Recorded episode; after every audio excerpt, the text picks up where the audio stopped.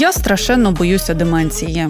Яка деменція? Їй що 70, можете подумати ви. Утім, враховуючи наш сучасний спосіб життя, малорухливість, постійні стреси, неправильний сон, дивне, а частіше неправильне харчування та розвиток технологій, котрі так приємно спрощують нам життя, але водночас часто густо спонукають мозок думати менше. Ризик втратити себе і мати нестерпну зрілість або незносну старість зростає. У цьому подкасті ми з експертами та експертками говоритимемо про те, що до чого точаться дискусії в Фейсбуках і Твіттерах, про те, що обросло мітами, як моє подвір'я плющем. До речі, мене звати Ліза Цереграцька, і я ведуча цього подкасту. Я обиратиму теми і ставитиму запитання, формулюватиму Google запити. Хочете знати більше про світ навколо? Будь ласка, ми дамо вам цю можливість, але благаємо, не гугліть. Попереду безліч тем, які підкидатиме нам саме життя соціальних, культурних, особистісних, економічних, гендерних, правових. Слухати подкаст не гугли можна і треба на сайті Медіасенсор, а також на усіх подкаст-платформах. Що два тижні по вівторках ми чекаємо вас у нашому спільному Safe Place подкасті